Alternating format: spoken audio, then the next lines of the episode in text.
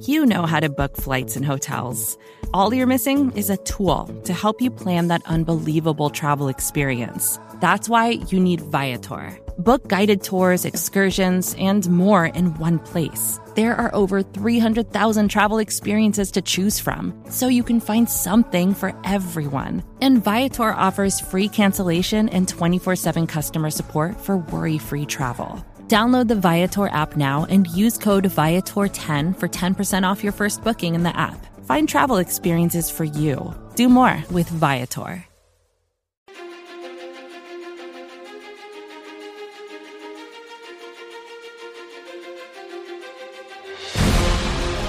Welcome back into another edition of the Arrowhead Pride interview series. My name is Pete Sweeney. I'm the editor in chief of arrowheadpride.com, and it's a pleasure to be joined once again, as we did in the preseason, with Nick Ferguson. Played in the NFL for a number of years, 2003 to 2007 with the Denver Broncos. Now is a co-host of Nick and Cecil in Denver 1043.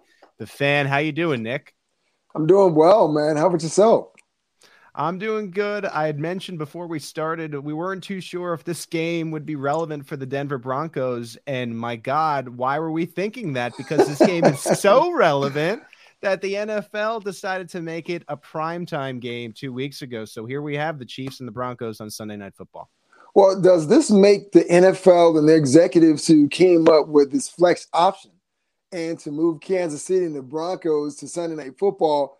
Does it make them fortune tellers as far as being able to foresee the future? Because no one really thought that this was going to happen here in Broncos country. Maybe in Kansas City, you guys felt that way because the team was starting out a little at the beginning of the season. They were having their issues, but there was kind of still belief that they would right the ship. And here in Denver, I mean, I had faith because I'm a very optimistic person by nature, but there are many of my uh, co hosts and many fans here in Broncos country who didn't feel as though this would actually come to fruition. But we are here. This is kind of uh, the right for sole possession of first place. And who would have believed that we would be on this doorstep? Yeah, this is exactly what you want, I think, if you're an NFL fan. I know there's a lot of Chiefs fans and Broncos fans that would say, no, we want the, the rest of the division to stink but to be in the division where every team is above 500 and to have this ability to for the Chiefs to put a exclamation point on it and for the Broncos to put themselves into first place with the win on Sunday night. That's why this game was flexed and the Broncos I think even confirmed that they belong in this game with a win over the Los Angeles Chargers last week. Did that win surprise you? What did the Broncos show you in that win? No, the, the that win didn't surprise me. Uh, I am of one other person, of two people on my station who actually gave the Broncos uh, opportunity to win that game. And, and I understand why, because the team played well against the Cowboys, came back the following week, didn't do well against uh, the Philadelphia Eagles. So it's like, well, right. do I really believe this team or not? And here's why I had faith. Uh, I said, well, the team is coming off a bye. So the coaches have an opportunity to fine tune everything that went wrong leading up to this point, which brings up a very interesting point about Kansas City and right. their record, Andy Reid's record coming off a bye. And there's a lot of success there. And usually when you coming off a bye, you know, Pete, now you coming up with extra sprinkles. Like we, we always talk about wrinkles, but I like to call them sprinkles because no one likes wrinkles, right?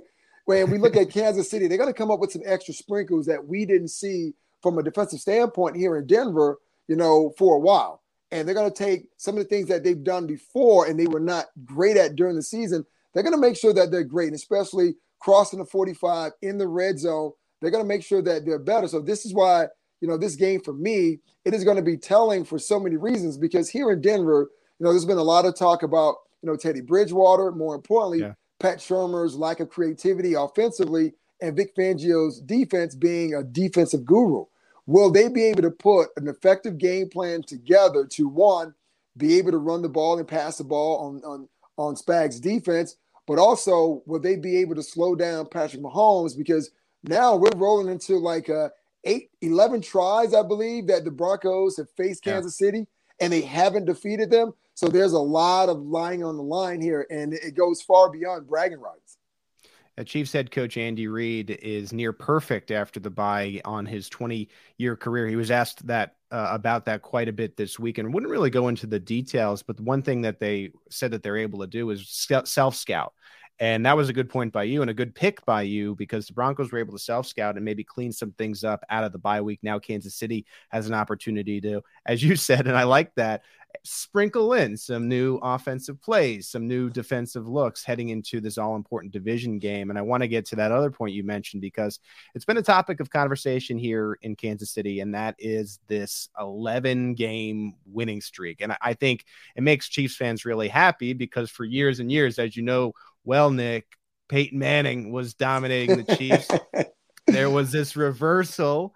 Yes. And now it's been 11 times in a row since 2015 where the Broncos haven't been able to do it. And so, my question to you is what's the environment when it comes to Denver right now, when it comes to fans talking about this, when it comes to the Broncos talking about this? How aware is both the city and team of this streak?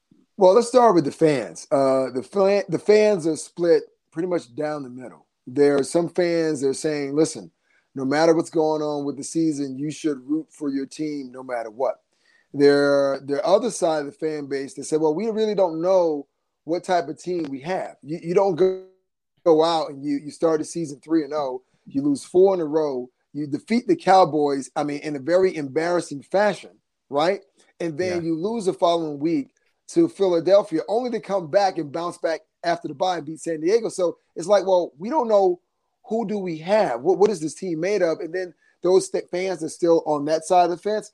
They're like, no, we know how this movie ends, right? we, we, we don't we don't need the director's cut because we already know, and the team is going to fall apart. So there's a bunch of Broncos fans who are already saying Kansas City is going to win the game on Sunday.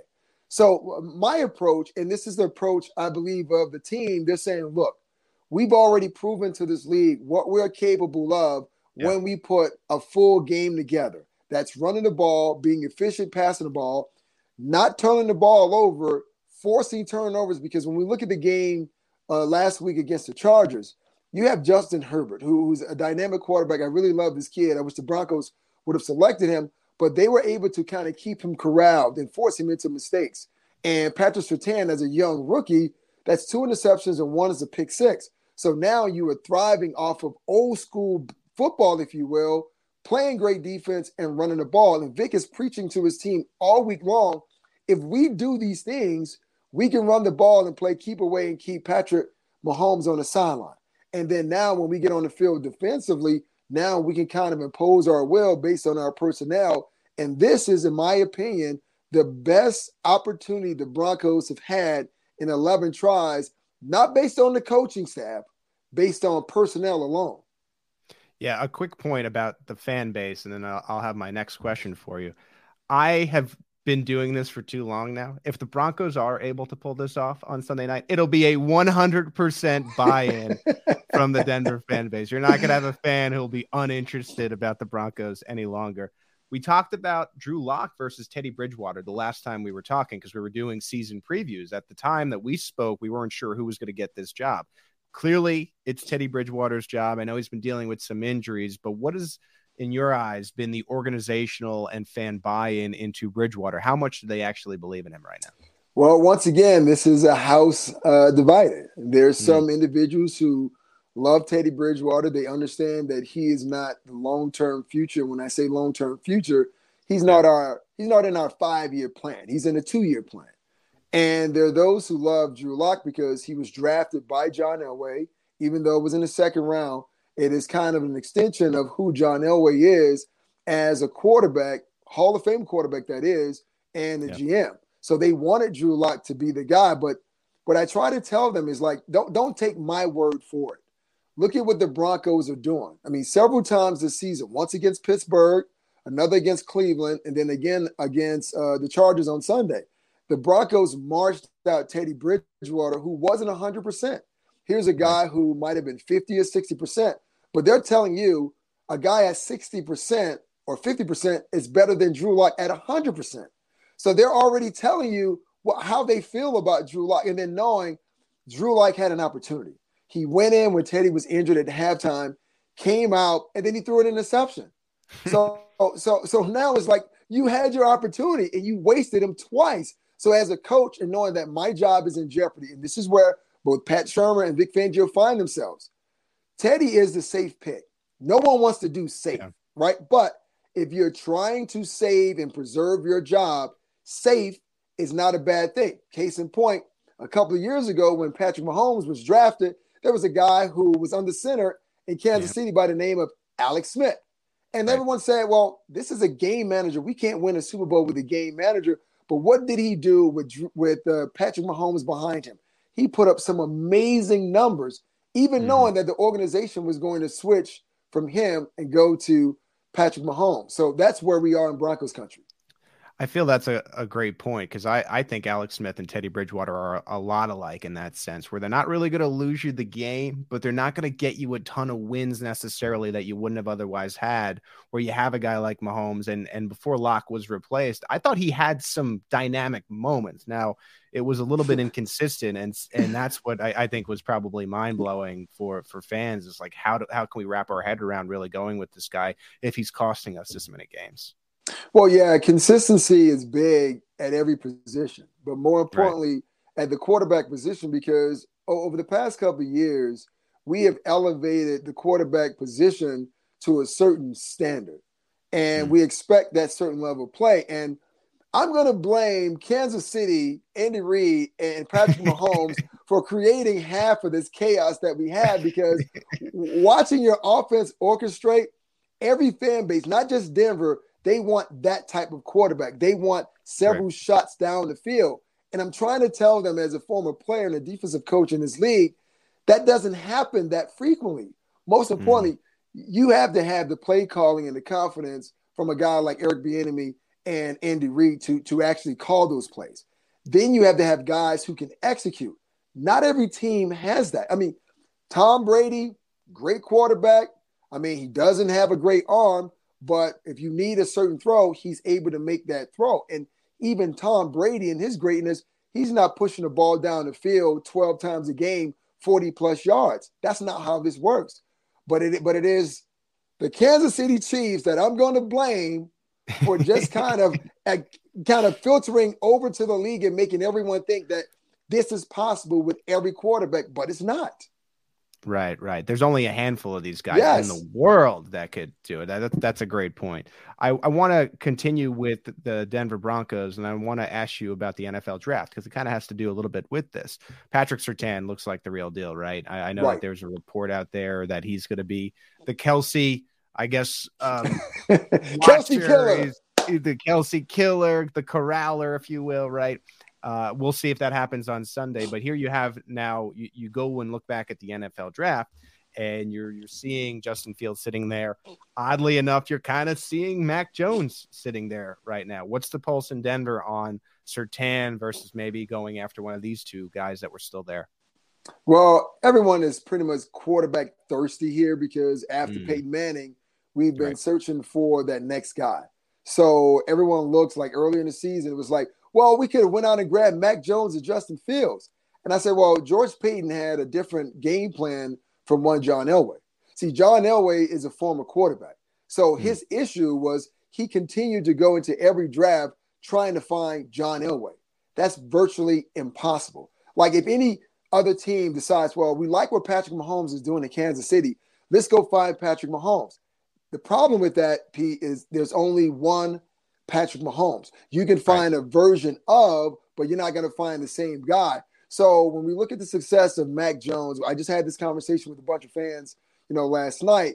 They were like, well, the Broncos, like everyone else in the league, they allowed the Patriots to get Mac Jones. I said, no, Mac Jones fell to the Patriots mm-hmm. because every other team picking felt as though there was another need other than quarterback. And right. there's always going to be that comparison, just like RG3 to Andrew Luck, uh, when you look at Peyton Manning, right, and Ryan Leaf, there's always going to be that comparison. But for me, you need defensive players. Now, the idea is that, hey, you could go out and get another corner. Like Michael Parsons was another player that I, I was hoping that the Broncos uh, select, but he's in a running for defensive rookie of the year as well. He looks but, like he should have been the number one pick at this point. exactly. But right. Great defense neutralizes offense, and we can always second guess ourselves with hindsight being 2020.